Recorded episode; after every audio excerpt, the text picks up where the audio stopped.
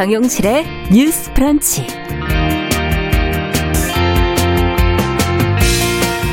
네, 안녕하십니까. 정용실입니다. 문재인 대통령이 임기 마지막으로 참석한 유엔 총회에서 종전선언을 제안을 했습니다. 문 대통령이 지난해 같은 자리에서 이미 종전선언을 제안을 했지만 이번에 꽤 구체적인 내용을 언급해 관심이 쏠리고 있는데요. 그 배경과 의미, 앞으로의 논의 가능성에 관해서 생각해 보겠습니다.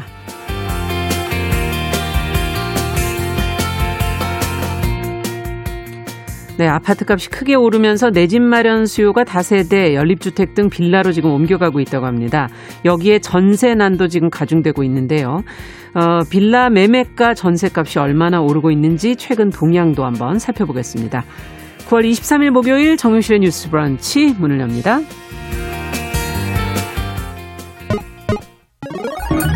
Ladies and gentlemen.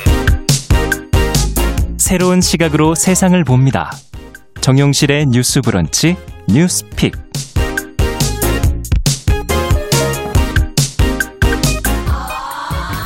네, 정용실의 뉴스 브런치 항상 여러분들과 함께 프로그램 만들어가고 있습니다. 오늘도 유튜브로 720분이 넘는 분들이 지금 들어오셨네요. 감사드립니다. 앞서 말씀드린 것처럼 미국을 순방 중인 지금 문재인 대통령 유엔 총회 참석 후에 지금 하와이로 이동해서 독립운동 공적이 확인된 지금 이민 1세대들한테 훈장을 지금 추서하고요. 그 후에 지금 6.25 전쟁 당시에 숨진 한국군 미군의 유해를 서로 돌려주는 한미 유해 상호 인수식을 지금 히캄 미 공군 기지에서 주관을 하게 됩니다. 지금 1TV에서는 실시간으로 중계를 해드리고 있고요. 저희는 잠시 후에 기념사를 전해드리도록 하겠습니다.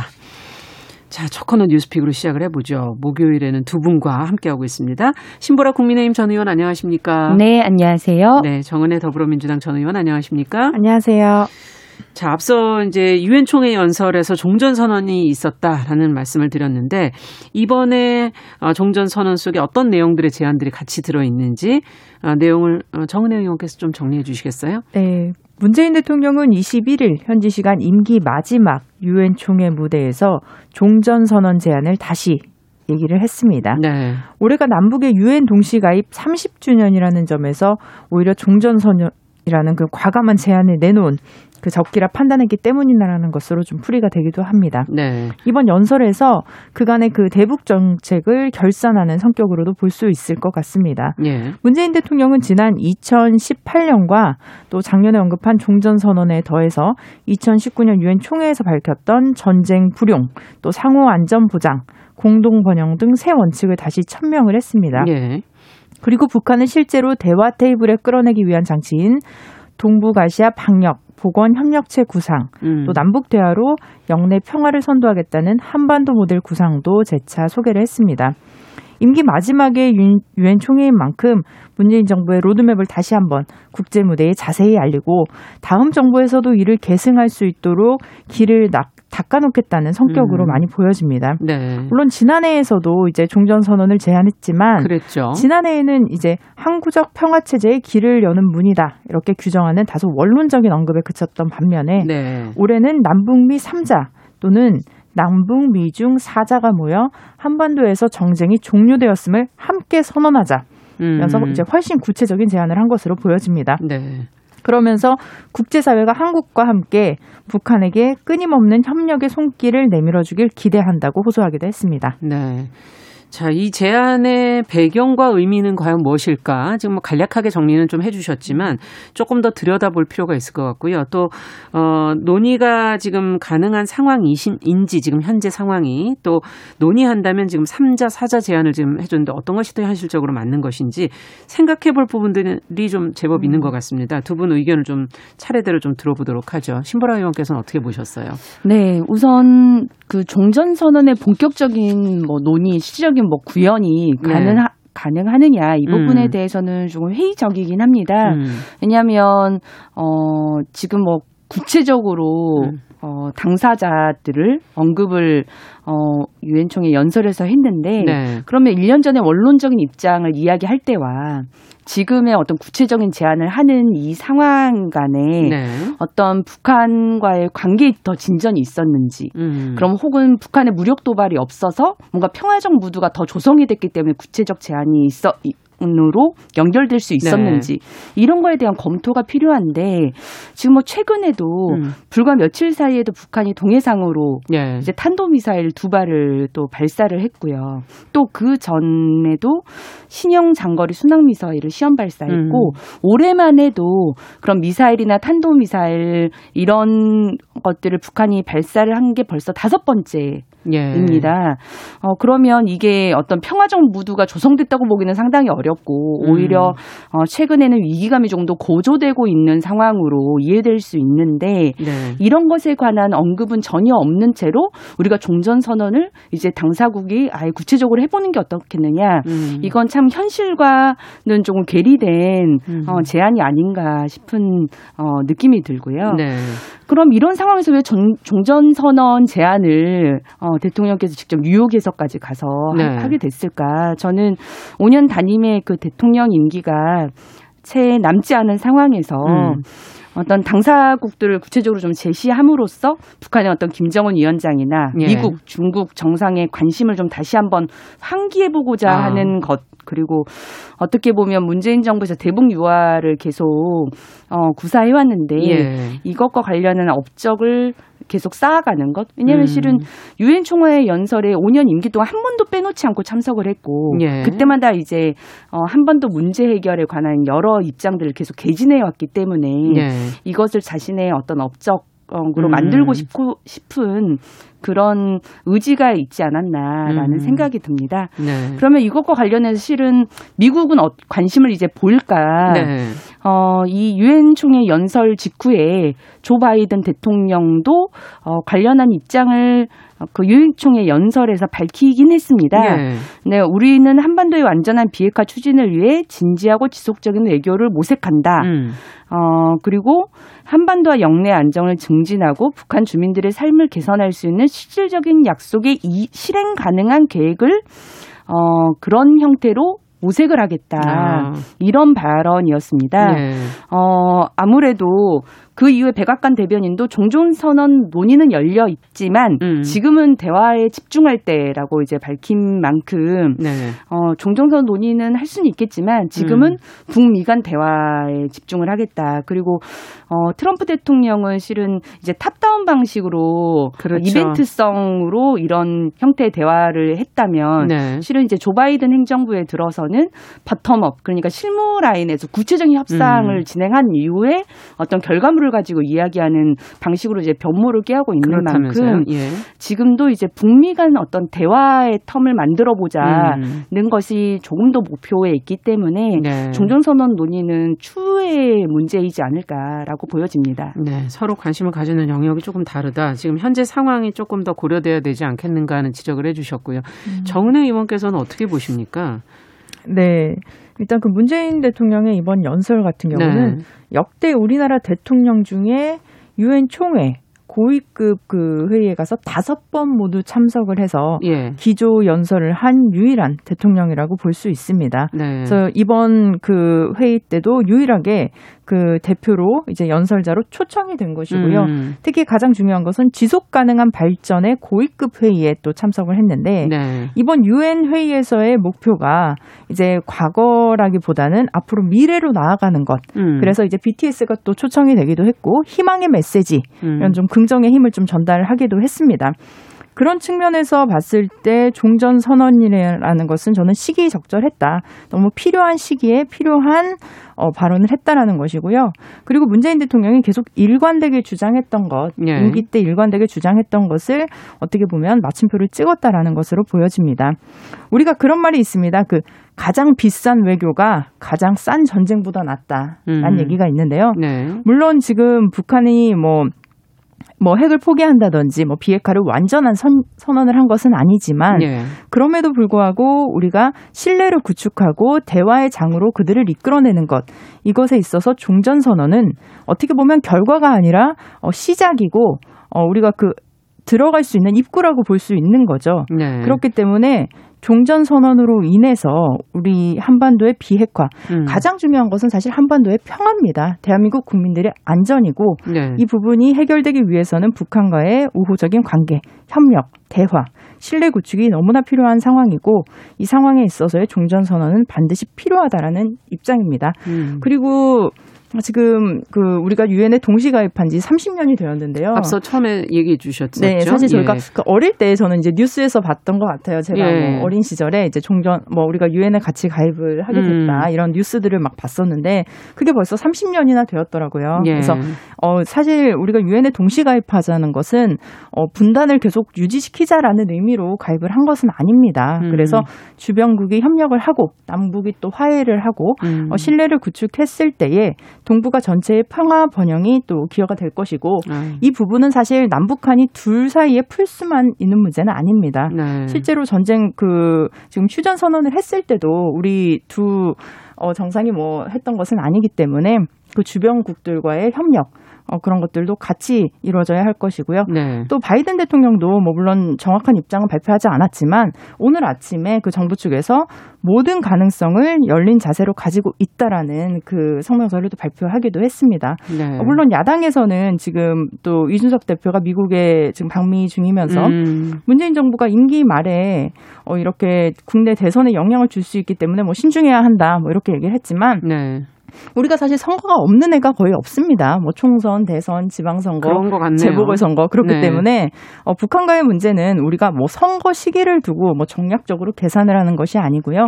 북한과의 그런 관계 그것만을 바라보면서 신뢰를 구축하는 것이 돼야 될 것 같습니다. 이번에 또 문재인 대통령 같은 경우는 처음 이런 얘기를 한 것도 아니고 예. 과거에 우리가 또 판문점 선언이나 싱가포르 선언 등 굉장히 남한, 북한, 미국 또 북한과 미국, 중국 포함해서 다양한 당사자들의 그 종전 선언을 또 여러 차례 말씀을 또 하신 바가 있기 때문에 네. 이 부분을 우리가 좀 신뢰하면서 정권이 바뀌더라도 대북 정책에 있어서는 일관된 입장이 있어야지만이 저는 남북 간의 관계가 조금 더 돈독해질 수 있다고 생각을 합니다. 그리고 지금 이산가족 분들이 굉장히 많이 좀 돌아가신 분들도 많고 나이가 많이 드셨죠. 특히 또 고향에 네. 가고 싶어 하시는 분들도 너무 많으신데 네. 이 부분도 하루속히 저는 희망적으로 좀 해결되기를 문제가 좀 해결돼서 바라고 있습니다. 가족들을 만나실 수 있었으면 좋겠다. 네. 지금 일관된 주장이다 이렇게 얘기를 해주셨는데 또 첨부해 주실 말씀은 없으신지요?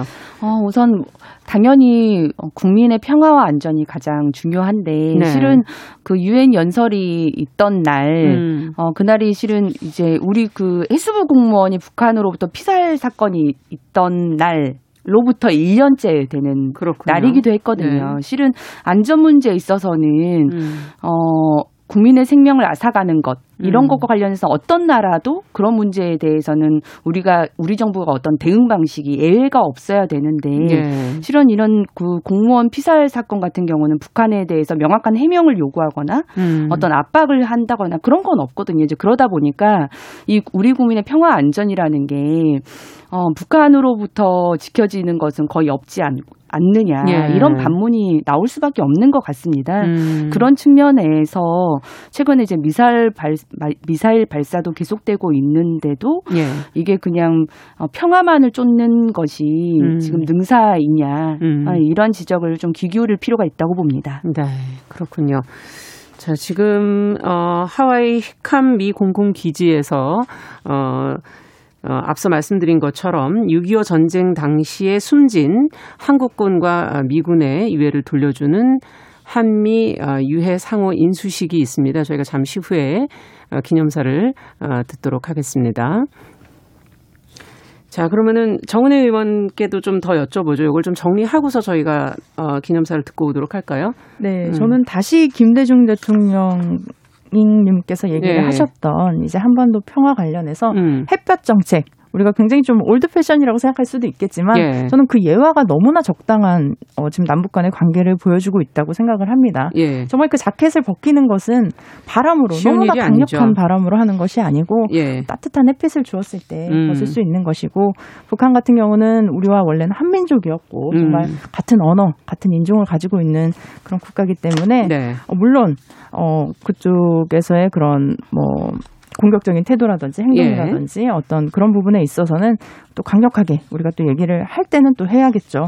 하지만 궁극적으로 우리가 한반도 이 지역 내에서의 평화를 유지하는 것 그리고 신뢰를 구축하는 것 이것은 사실은 북한을 위한 것이 아니고 우리 남한을 위한 것이고 대한민국을 위한 것이고 대한민국 국민을 위한 것이라는 사실을 좀 기억해 주셨으면 합니다. 네, 자, 두 번째 뉴스로 좀 가보도록 하겠습니다.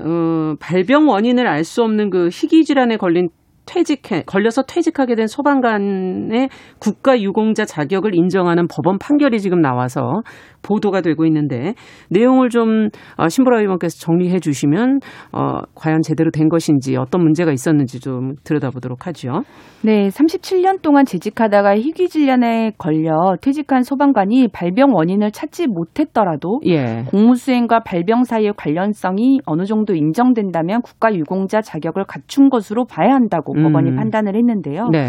대구 고법 행정일부는 소방관으로 재직하다가 퇴직한 A씨가 대구지방 보훈정장을 상대로 낸 국가유공자 요건 비해당 결정 취소 소송 항소심에서 원심을 깨고 원고 승소 판결을 했다고 밝혔습니다. 네.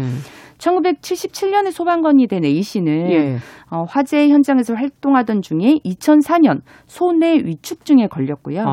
보행장애 등이 생겨서 장애 등급 판정도 받았고 병이 걸린 이후에도 소방관 활동을 하다가 2014년에 야간당직 중 쓰러져서 네. 더 이상 근무가 불가능했기 때문에 명예퇴직을 했습니다. 그렇군요. 그런 퇴직 후에 이제 소방장비가 열악했던 1970에서 80년대 유해물질에 반복적으로 노출되는 화재 현장에서 직무로 병이 생겼다며 국고유공자 등록 신청을 했는데요. 네. 대구보훈청은 그런 직무수행과 직접 원인이 돼서 이 병이 생겼다고 보기는 어렵다면서 국가유공자에 해당하지 않는다는 비해당 결정을 한 겁니다. 이에 이제 재판 소송이 진행이 됐고요. 예. A 씨는 공무원 임용 때까지 매우 건강했고 가족력에는 유전적 원인도 없다. 해당 질환은 화재 현장에서 유해물질에 장기적으로 노출돼서 발병한 건데 이런 대구 보훈청의 결정을 위법하다고 주장을 했고요. 재판부는 이 A 씨의 주장을 대부분 인용을 해줬고, 그렇군요. 유해물질 흡입 등의 환경적 요인이 이 손해위축증의 발병 원인으로 추정되는 점을 고려할 때 공무수행과 발병 사이에 인과관계가 있는 것으로 판단된다면서 원고 승소 판결을 내리게 됐습니다. 네. 희귀병에 걸리는 경우가 좀 종종 있는 것 같고 또 이게 공무수행과의 관련성을 사실은 인정받기가 그렇게 쉽지가 않기 때문에 힘들어하시는 분들이 많은 것 같은데 이번 판결 어떻게 보시는지 어떤 노력이 앞으로 더 필요할지 한 말씀씩 또 들어보죠. 네, 특히 소방관 같은 경우는 굉장히 다양한 유해 물질에 노출이 되어 있습니다. 예. 그래서 그 심각한 위험성이 있는데 외국의 경우는 지금 특히 미국 같은 경우가요. 1982년에 캘리포니아주가 소방대원의 직무와 암 관련의 관련성을 인정하는 암추정법을 제정해서 예. 이후에 33개의 주가 이 법안을 시행하고 있다고 합니다. 그래서 선진국 같은 경우는 특히 소방관들이 방화복 오염에 따른 어떤 피부암이라든지 화학물질을 호흡하면서 생기는 인후암, 구강암 등이 많이 걸리는 것으로 이렇게 조사가 돼 있고 이런 연구들도 굉장히 활발하게 되어 있습니다. 네. 그럼에도 불구하고 대한민국에서는 소방관이 자신의 공무상 재해를 인정을 받기 위해서는 스스로 아니면 어떤 입증을 해야 되는 건가요? 입증을 해야 하고요. 그리고 또 어떤 기관이나 단체들을 통해서 후원금을 통해서 하는 경우도 있다고 합니다. 그래서 그 오형환 의원이죠. 더불어민주당의 오형환 의원이 또 소방관 출신이기도 하고 그래서 공무상 재해 보상법 을 이제 일부 개정 법률안을 제출을 했는데요. 네. 화재 진압 등 3년 이상 종사하다가 암이나 심뇌혈관 질환에 걸리면 공무상 재해로 본다. 그리고 또한 가장 중요한 부분이죠. 공무상 재해가 아니라면 정부가 그것을 입증해야 한다라는 법안을 또 발의를 하기도 했습니다. 네. 그래서 가장 중요한 것은 이것은 개인이 입증하는 것이 아니고 지금 우리가 그런 얘기도 하더라고요. 소방관도 구조가 필요합니다. 소방관은 그렇죠. 구조를 하는 직업이지만 실제로 소방관 스스로 특히 정신적으로 굉장히 좀 우울증이라든지 수면 부족에 시달리시는 분들도 많고요. 그렇죠. 그리고 정말 이렇게 물리적으로 정말 신체에 직접적인 영향을 미치는 그런 직업이기 때문에 저는 이런 재해라는 것이 공무상 재해가 신체적인 것뿐만이 아니라 저는 정신적인 부분들도 충분히 우리가 또 케어를 하고 그리고 만약에 그런 정신적인 부분에 질환이 생겼을 때는 충분히 정부에서 보상을 해줘야 한다라는 입장입니다. 네, 정신적, 신체적 두려움에 항상 직면해야 되는 그런 직업이기 때문에 지금 앞서 공무상 재해 보상법에 따르면 입증 주체가 이제 개인에서 국가로 변화된다 그런 얘기를 지금 해주셨어요. 어떻게 보십니까, 신보라 의원께서? 예, 저도 이번 뉴스를 보면서 소방공무원분들이 희귀병 질환 많이 겪고 계시는구나라고 하는 걸 실은 저도 처음 알게 됐습니다. 네. 또 그만큼 많이 알려지지 않은 또 사실이기도 한데 그만큼 또 국가가 이 부분에 대한 관심이 많이 부족했던 것 같아요. 그래서 실제로 이 소방관들의 희귀병 질환과 관련한 연구도 그간 잘 마련이 되어 있지 않아서 이제서야 국립소방연구원이 소방관 100명을 3년간 추적조사를 해서 그 3년 동안 생체 시료의 변화를 통해서 소방관들의 유해 물질 노출 정도를 분석을 한다고 합니다. 예. 이러한 데이터가 이제 축적이 되면 실제 그 인과관계의 규명도 더 구체적으로 이루어질 수 있지 않을까라는 생각이 들고요. 그러네요. 그러한 연구와 아까 이제 제도와 행정적인 절차 이런 것들도 좀 더 마련이 돼야 될 것 같아요. 네. 실제 이제 경찰, 소방관, 군인 이런 분들은 위험 업무를 기꺼이 감수하면서 나라를 위해 복무하시는 분들이잖아요. 생명을 담보로. 예. 네. 그런데 공상 처리나 국가 유공자 신청 등에 대해서 이걸 너무 개인의 몫으로만 남겨두고 있는 것 같아요. 그래서 지금 이분도 이 소송이 꽤 오랜 기간이 걸리게 됐는데 저는 뭐 패스트트랙 제도 같은 것들도 좀 마련이 돼서 행정소송에서 많은 시간과 비용이 들리는 문제랄지 아니면 국가유공자가 또 신청되고 심사받는 그런 과정들을 조금 단축시키거나 이런 게 필요하지 않을까 싶고요.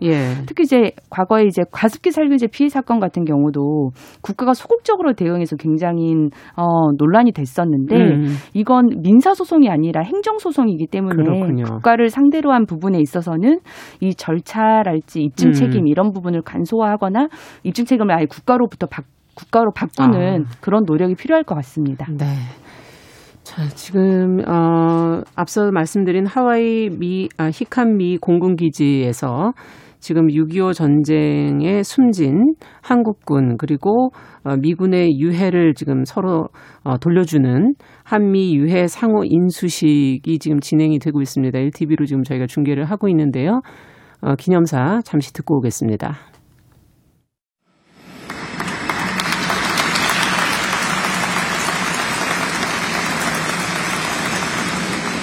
존경하는 한미 양국의 국민 여러분, 한국전쟁 참전용사와 유가족 여러분, 마침내 오늘 미국과 한국의 영웅들이 70년 긴 세월을 기다려 고향과 가족의 품으로 돌아갑니다. 한국 대통령 최초로 영웅들의 귀환을 직접 모실 수 있게 되어 큰 영광입니다. Honorable Koreans and Americans, Korean War veterans and their bereaved families, American and Korean heroes are finally returning home to their families after a 70-year long wait. It is an absolute privilege to be the first Korean president to host the return of the fallen heroes. 대한민국의 자유와 평화를 위해 희생하신 68군 한국군 영웅들과 5군 미군 영웅들께 경의를 표하며 유가족 여러분께 깊은 위로의 말씀을 드립니다. I pay my highest respect to 68 Korean and 5 American soldiers who made the ultimate sacrifice for freedom and peace of the Republic of Korea and extend my deepest sympathies to their bereaved families. 영웅들의 귀환에 결정적인 역할을 한 미 국방부 전쟁포로 실종자 확인국과 대한민국 국방부 유해 발굴 감식단, 상호 유해 인수를 아낌없이 지원해 주신 아빌리노 인태사령관과 관계자들께 감사 인사를 전합니다. And I want to thank the U.S. Defense POW MIA Accounting Agency and the Korean Ministry of National Defense Agency KIA recovery and identification that played a critical role in making the repatriation today possible, and Admiral Aquilino and staff members who provided full support for today's exchange of war remains. 예배 기변 여러분, 1950년 6월 25일 한반도에서 전쟁의 포성이 울렸을 때 유엔 안보리는 역사상 최초의 유엔 집단 안보를 발동했습니다. 거의 알려지지 않았던 먼 나라의 평화를 위해 전 세계 22나라 195만 명의 청년들이 한반도로 왔습니다. On June 25, 1950, at the sound of gunfire signaling the start of a war on the Korean Peninsula, the United Nations Security Council invoked UN's collective security for the first time in history, and about 1,950,000 sons and daughters from 22 countries around the world arrived on the Korean Peninsula to defend peace in a faraway country they hardly knew. 특히 미국은 자신의 나라를 지키듯 참전했습니다. 미군 36,595명, 카투사 7,174명이 한 번도 만난 적 없는 이들의 자유와 평화를 위해 목숨을 바쳤습니다. In particular, American soldiers fought as if they were protecting their own country. 36,595 American soldiers and 7,174 members of Korean augmentation to the U.S. Army gave their lives in defense of freedom and peace for a people they never met. 오늘 모시게 된 영웅들 가운데 신원이 확인된 고 김석주 일병과 고 정환조 일병은 미 7사단 32전대 가추사에 배속되어 장진호 전투를 치렀습니다. 영웅들의 희생이 있었기에 나의 부모님을 포함한 10만여 명의 기남민이 자유를 얻었고 오늘의 나도 이 자리에 있을 수 있었습니다.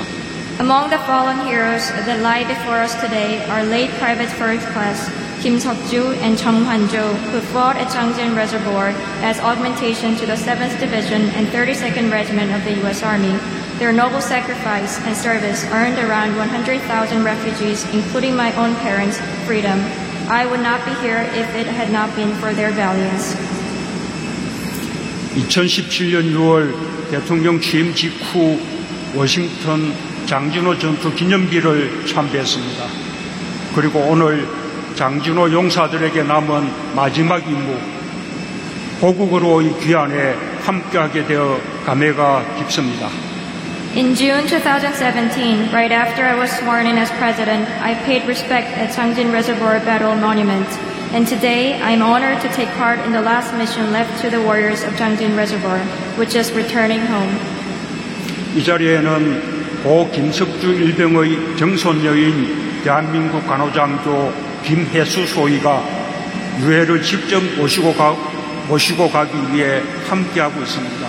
넘넘한 정예 간호장교가 된 김소희를 고 김석주 일병도 크게 자랑스러워하실 것입니다. Today we are joined by proud Second Lieutenant Kim Hyesoo, a nursing officer and granddaughter of late Private First Class Kim Seokju. She flew to Hawaii to personally carry his remains. I am sure that late Private First Class Kim would be incredibly proud to see her having become a dependable, seasoned nursing officer. 예배기빈 여러분, 서울의 전쟁기념관에는 평화를 원하거든 전쟁을 기억하라라는 문구가 새겨져 있습니다. 대한민국은 참전용사들의 숭고한 용기와 희생을 기억하며 평화와 번영을 향해 쉼없이 걸어왔습니다. 70년이 흘러 한국은 경제성장과 민주주의를 함께 이뤘고 지난 6월 유엔 무역개발회의는 만장일치로 한국을 선진국으로 격상했습니다. On the Peace Plaza of the War Memorial of Korea is inscribed a phrase, "If you want peace, remember war." The Republic of Korea has tirelessly walked towards peace and prosperity with noble courage and sacrifice of war veterans engraved in our hearts. 70 years have passed. Korea is now a country that achieved economic growth and democratization at the same time. And in June this year, the United Nations Conference on Trade and Development has unanimously decided to elevate our status to an advanced country. 이제 한국은 국제사회의 일원으로서 책임을 다하기 위해 애쓰고 있습니다. 코로나에 맞서 국제사회와 연대 협력하고 있으며 기후위기 대응에 세계와 함께하고 있습니다. Today, Korea is striving to assume full responsibility as a member of the international community. We are standing against COVID-19 together with the international community in a spirit of solidarity and cooperation and working with the rest of the world to combat climate crisis. 대한민국은 유엔 참전 용사들의 희생과 헌신을 뿌리로 국제사회의 과제를 함께 나눌 수 있을 만큼 성장했습니다. 이제는 세계 평화와 공동 번영을 위해 당당하게 기여하는 대한민국이 되었습니다. 오늘 대한민국의 성장을 영웅들께 보고 들을 수 있게 되어 무한한 긍지와 자부심을 느낍니다. Rooted in sacrifice and dedication of UN Korean War veterans, the Republic of Korea has now grown into a strong enough country that can afford to share the burden of global challenges. Korea has now become a country standing tall on the global stage, contributing to world peace and co-prosperity. I feel immensely proud to be able to report to our heroes on the successful progress Korea has made. 한미 양국의 국민 여러분, 한국 전쟁 참전 용사와 유가족 여러분, 영웅들께서 가장 바라는 것은 한반도의 완전한 평화입니다. 나는 유엔 총회 연설에서 한국 전쟁의 당사국들이 모여 종전 선언과 함께 화해와 협력의 새로운 시대를 열자고 제안했습니다. 지속 가능한 평화는 유엔 창설에 담긴 꿈이며 종전선언은 한반도를 넘어 평화를 염원하는 모든 이들에게 새로운 희망과 용기가 될 것입니다. What our heroes wanted to see on the Korean Peninsula was a complete peace. At the UN General Assembly, I proposed that the relevant parties gather together and proclaim an end to the Korean War, creating a new chapter of reconciliation and cooperation. Sustainable peace is what the world hoped to achieve through the foundation of the UN. An end of war declaration will give new hope and courage to everyone around the world aspiring for peace beyond the Korean Peninsula. 참전 용사들의 피와 헌신으로 맺어진 한미 동맹은 자유와 평화, 민주주의와 인권, 법치 등 정치, 경제, 사회, 문화 전반의 가치를 공유하는 포괄적 동맹으로 발전했습니다. 한반도의 완전한 비핵화와 항구적 평화 구축을 위한 한미 양국의 노력 역시 흔들림 없이 계속될 것입니다. The ROC-US alliance forged on blood and dedication of the war veterans has transformed into a comprehensive alliance that shares a whole range of values across political, economic, social, and cultural realms, freedom and peace, democracy and human rights, and the rule of law.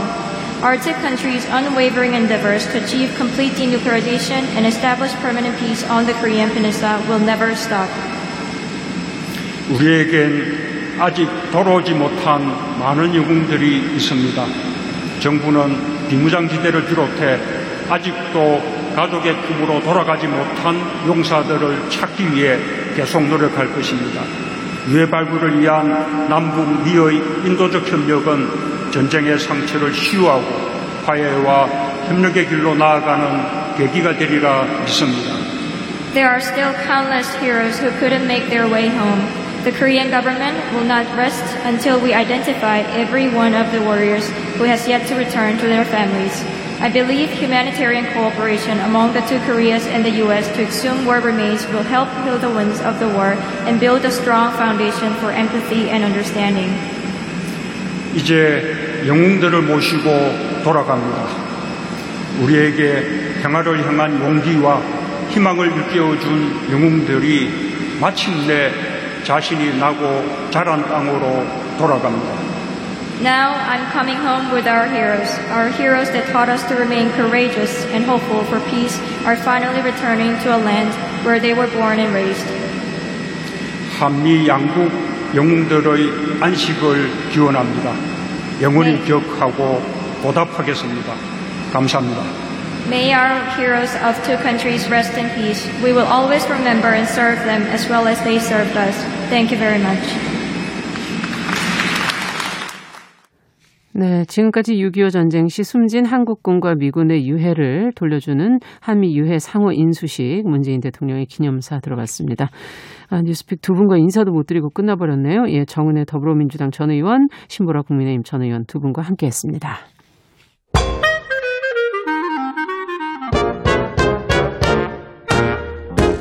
모두가 행복한 미래 정용실의 뉴스 브런치. 네, 정영실의 뉴스 브런치 듣고 계신 지금 시각 10시 40분이고요. 귀에 쏙 들어오게 필요한 뉴스 전해드리는 시간입니다. 뉴스 속 KBS 보도본부 이효영 기자 자리해 주셨어요. 어서 오세요. 안녕하세요. 자, 뭐 코로나 얘기를 좀 시작을 해보죠. 영국 정부가 우리 정부에게 코로나19 백신 100만 회분을 제공하기로 했다고 하는데 어떻게 이런 결정이 내려졌는지 관련된 내용을 좀 설명해 주시죠. 네, 제10 76차 유엔 총회에 참석하기 위해서 문재인 대통령이 미국 뉴욕을 방문했는데요. 네. 한국 시간으로는 그제였어요. 뉴욕에서 영국의 보리스 존슨 총리를 만났습니다. 이 자리에서 존슨 총리가 공식 발표를 했어요. 영국이 보유한 백신 100만 회분을 한국에 제공하겠다 이렇게 밝혔습니다. 어떤 백신이고 언제쯤 옵니까 그러면? mRNA 백신입니다. 예. 그러니까 모더나나 화이자 백신이고요. mRNA 백신은 두 차례 맞는 거니까 100만 회분이 들어오는데 50만 명 정도가 맞을 수 있는 분량입니다. 네. 아마도 이번 주 주말쯤 우리나라에 들어올 걸로 보입니다. 어떻게 활용이 되는 건가요? 우선 정부는요, 최우선적으로 아직까지 접종하지 않은 사람들에게 1차 접종할 계획이고요. 이후 유통기한 등에 따라서 2차 접종 물량에도 활용할 계획인데요. 현재 mRNA 백신은 1차 접종 후에 4주에서 6주가 지난 후에 2차 접종을 하게 돼 있거든요. 그렇죠. 근데 이 2차 접종의 간격을 일부 당길 수도 있을 것으로 보입니다. 네. 자, 그러면 언제 돌려줘야 되는 거 아닌가 하는 생각이 드는데. 네, 그 백신 교환이 이루어진 겁니다. 영국은 전체 인구의 70% 가까이가 백신 2차 접종까지 마친 상황입니다. 네. 우리가 이제 부스터샷이라고 얘기하는데 그렇죠. 추가 접종, 그러니까 세 차례까지 백신을 맞으면 백신 효과가 더 좋아지기 때문에 영국이 3차 접종을 할 때 우리나라가 아스트라제네카 백신으로 돌려주게 됩니다. 아, 그렇군요. 뭐 지금 말씀해 주신 것처럼 70% 이상이 1차, 우리는 이제 거기는 완료가 된 거고 우리는 1차 접종이 70% 이상이 됐고 2차 접종도 지금 한 40% 넘어간다면서요. 네네, 그렇습니다. 근데도 확진자는 지금 좀 늘고 있는 것 같기도 하고. 네, 아무래도 추석 전부터 이동량이 늘다 보니까 확진자가 증가하는 건 불가피한 측면이 있습니다. 지난 12일부터 18일까지 일주일 동안 국내에서 발생한 코로나19 신규 확진자를 보면 하루 평균에 1,798명씩 늘었거든요. 그 전주보다 4.3% 증가한 수치였습니다. 예, 확산세가 이렇게 꺾이지 않는 이유는 뭐라고 보세요? 백신을 맞지 않는 사람들 중에서 확진자가 많이 나오고 있다는 얘기입니다. 네. 최근 2주간 발생한 코로나19 확진자를 살펴봤더니 10명 중에 9명은 백신을 맞지 않았거나 한 차례만 맞은 사람이었습니다. 최근 2주간 18살 이상 확진자 2만 명 중에 90% 가까이가 접종을 하지 않은 미접종자 또는 불완전 접종군의 군이었던 것으로 확인됐습니다. 네, 그러니까는 백신의 효과를 보시려면 완전 접종 완료를 해야 된다는 얘기인데 그렇지 않은 분들은 더 조심하셔야 되겠어요. 그렇습니다. 백신 접종을 고령층부터 시작했기 때문에 예방 접종률이 낮은 40대 이하 연령층에서 백신을 안 맞은 사람이 전체 한 70% 이상 나타나고 있습니다. 네, 다들 신경을 좀 쓰시고 조금 더 참여를 하셔야 되겠다 하는 생각도 드네요. 자, 다음 소식은 아파트값에 이어서 이제 빌라값이 오른다는 얘기가 있어요. 네, 아파트값이 급등하고 전셋값마저 빠른 속도로 오르니까 내 집 마련을 하려는 매매 수요가 상대적으로 저렴한 다세대와 연립주택 같은 빌라로 쏠리고 있습니다. 얼마나 오른 것인지. 지난해 전국 빌라 매매가 상승률이 6.47%였습니다. 예. 2008년에 7.87% 올랐는데 이때가 최대였거든요. 예. 2008년 이후에 지난해 12년 만에 가장 높은 상승률을 기록했습니다. 그렇다면은 작년은 그렇고 올해는 어떻습니까? 아마도 지난해 기록 깰 것 같아요. 빌라 매매가는 지난 6월에 0.22% 올랐고요. 7월에는 0.59%가 올랐고 네. 8월에는 0.82% 올랐거든요. 한 달 사이에. 네. 네. 그래서 올해 최고 상승률을 경신했습니다. 이런 추세가 이어지면 올해 전국 빌라 매매 가격이 13년 만에 최고 상승률을 갈아치울 것으로 전망됩니다. 지역별로도 좀 차이가 있지 않을까요? 어떻게 보세요? 네, 역시 수도권이 좀 상승세가 두드러지죠. 올해 1월에서부터 8월까지 수도권의 누적 상승률이 5.41%인데 지난해 같은 기간 상승률이 3.42%였단 말이죠. 네. 지난해 수치를 훌쩍 뛰어넘었어요. 특히 올해 17개 광역시도 가운데 아파트값이 가장 많이 오른 곳이 인천인데 네네. 인천의 경우에는 빌라 매매 가격 상승률이 지난해 연간 상승률 4.85%를 이미 추월했습니다. 처벌한 상태입니다. 네, 그렇군요. 전세난도 가중되고 있다는 얘기가 있던데요. 네, 전국 아파트 전세값이 23개월째 연속 오르면서 상승세가 꺾이지 않고 있습니다. 네. 특히 상황이 심각한 수도권은요. 올해 1월부터 8월까지 전세값 상승률이 7.51%였어요. 지난해 상승분 8.45%에 근접해 있습니다. 그렇군요. 전문가들은 어떻게 이 상황을 지금 분석하고 있습니까? 임대차법 이야기 많이 네. 하세요. 우선 임대차법에서는 계약갱신권을 보장하고 있습니다. 기존의 세입자가 살던 집에 계속 살겠다고 하면 2년 더 계약기간을 그렇죠. 연장할 수 있는 거죠. 이 법이 기존에 살던 세입자들에게는 분명 유리합니다. 네. 하지만 새로 전세를 구해야 되는 사람들이 있잖아요. 네. 자녀 교육이나 이직 또는 신혼부부나 사회초년생들에게는 너무 취약한 거죠. 자, 앞으로 또 전세 가격 상승률이 심각하다는 그런 생각이 드는데 어떻게 될지 걱정이네요. 네, 전문가들은 이제 아파트값 상승에 이어서 빌라값 상승 그리고 전세난까지 가중되면서 정부의 이제 부동산 대책이 좀 획기적인 전환이 좀 필요해 보입니다. 네. 저 뉴스 속 오늘 여기까지 듣도록 하겠습니다. KBS 이호영 기자와 함께했습니다. 말씀 잘 들었습니다. 감사합니다.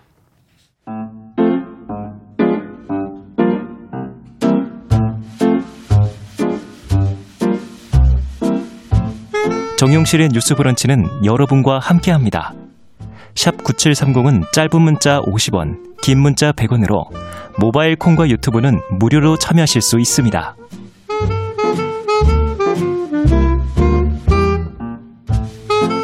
네, 작은 서점 편집자의 색다르고 섬세한 안목으로 고른 좋은 책들 저희가 살펴보고 있습니다. 동네 책방 오늘은 고요서사의 차경희 대표 자리해주셨어요. 어서 오세요. 네, 안녕하세요. 어떤 책을 만나볼까요?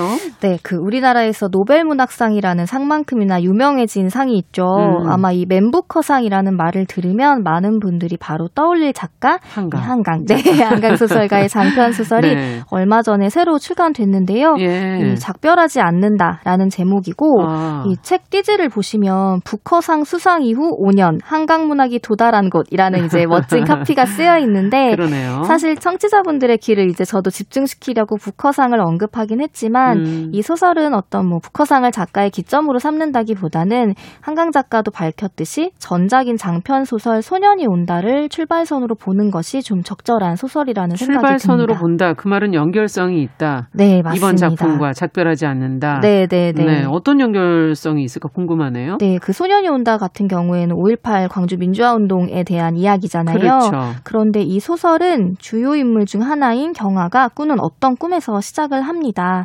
이 작별하지 않는다의 주인공인 경하는 어느 날 성근 눈이 내리는 이제 공간에서 벌판에서 야트막한 산으로 이어지는 그런 곳에 사람 크기의 검은 통나무들이 굉장히 많이 서 있는 모습을 봐요. 근데 그 모습들을 보면서 마치 묘비 같다는 생각을 하고 있는데 어느 틈에 발등까지 물이 차오르고 바다가 밀려 들어오는 거죠. 네. 그래서 경하는 꿈에서 무덤들이 더 물에 잠기기 전에 어서 이 뼈를 옮겨야 한다는 생각을 하면서 초조해하다가 잠을 깨는데요. 예. 이 실제로 작품 속에서 경하도 소설가로 등장을 합니다. 그리고 이 소설에서 아마도 광주로 생각되는 어떤 도시의 학살에 대한 책을 2014년에 내고 두 달 후쯤 이 꿈을 꾼다는 설정인데요. 근데 한강 작가가 스스로 인터뷰에서 말을 했어요. 자신은 물론 소설 속 인물 경하와 동일은 아니지만 이 꿈은 실제로 작가가 2014년 5월에 소년이 온다를 출간한 뒤에 꿨던 꿈이라고 해요.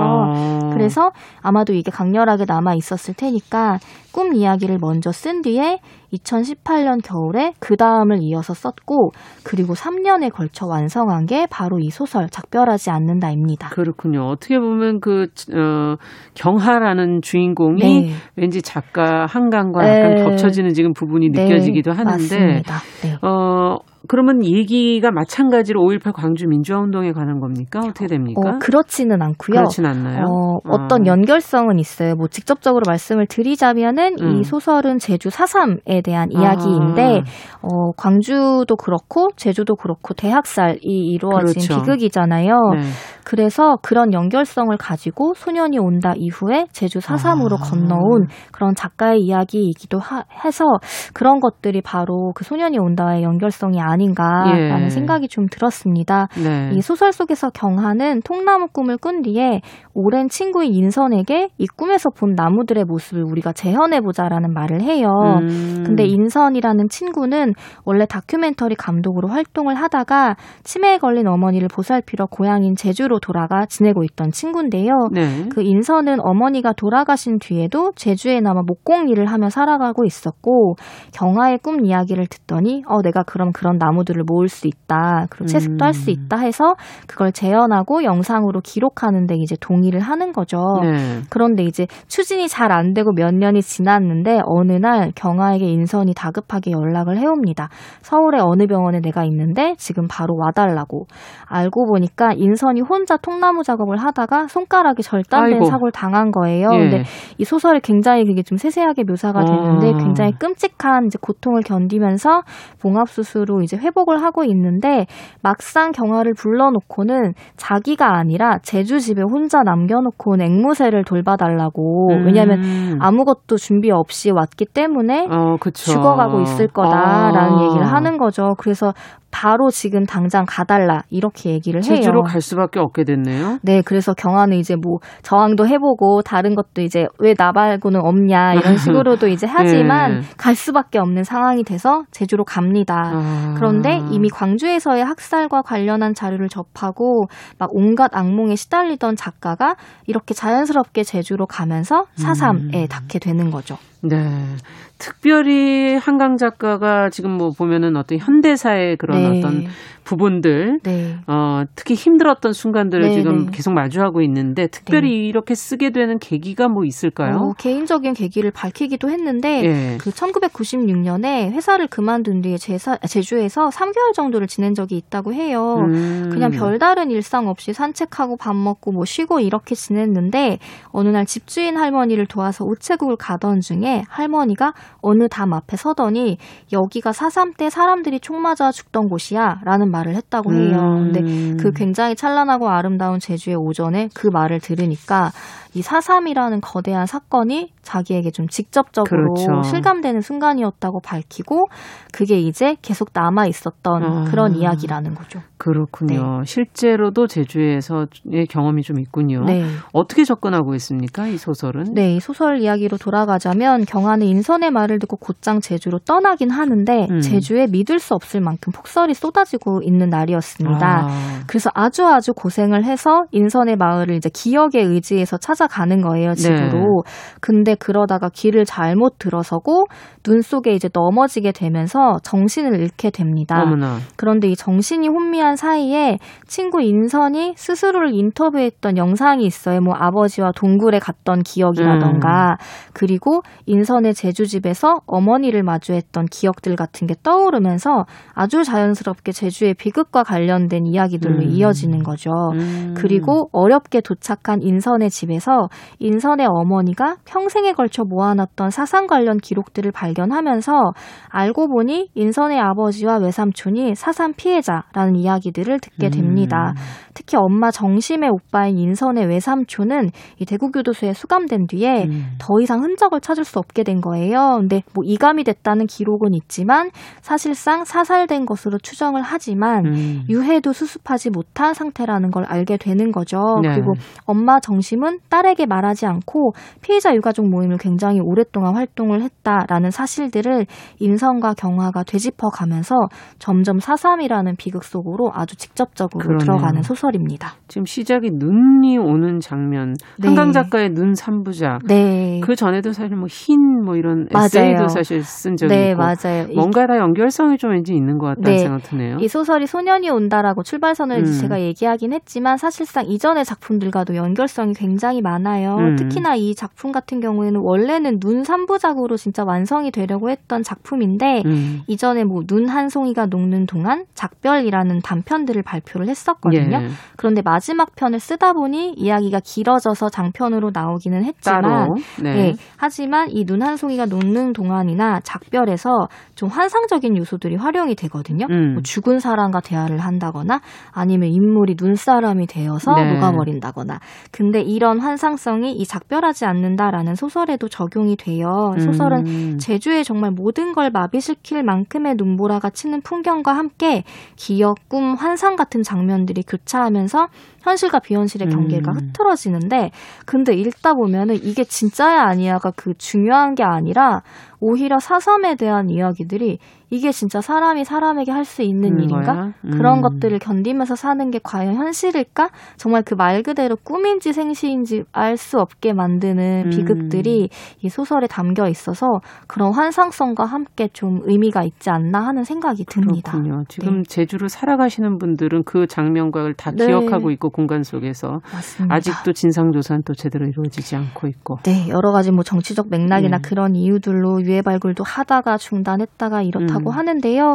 제주 4.3평화공원이 이제 건립되는 등 잊지 않으려는 움직임은 이어지곤 있지만 소설에 나오는 것처럼 해변에서 총살된 데 그대로 바다로 떠내려간 무수한 사람들. 그러니까 누가 죽었는지도 모르는 거죠. 그렇죠. 그런 것들이 이제 여전히 이 땅과 바다 아래 잠겨 있지 않나 그런 생각들이 계속 들더라고요. 네. 네. 자, 고여서사 차경희 대표와 함께 동네 책방 오늘은 한강 작가의 작별하지 않는다라는 소설 같이 읽어봤습니다. 오늘 말씀 잘 들었습니다. 고맙습니다. 감사합니다.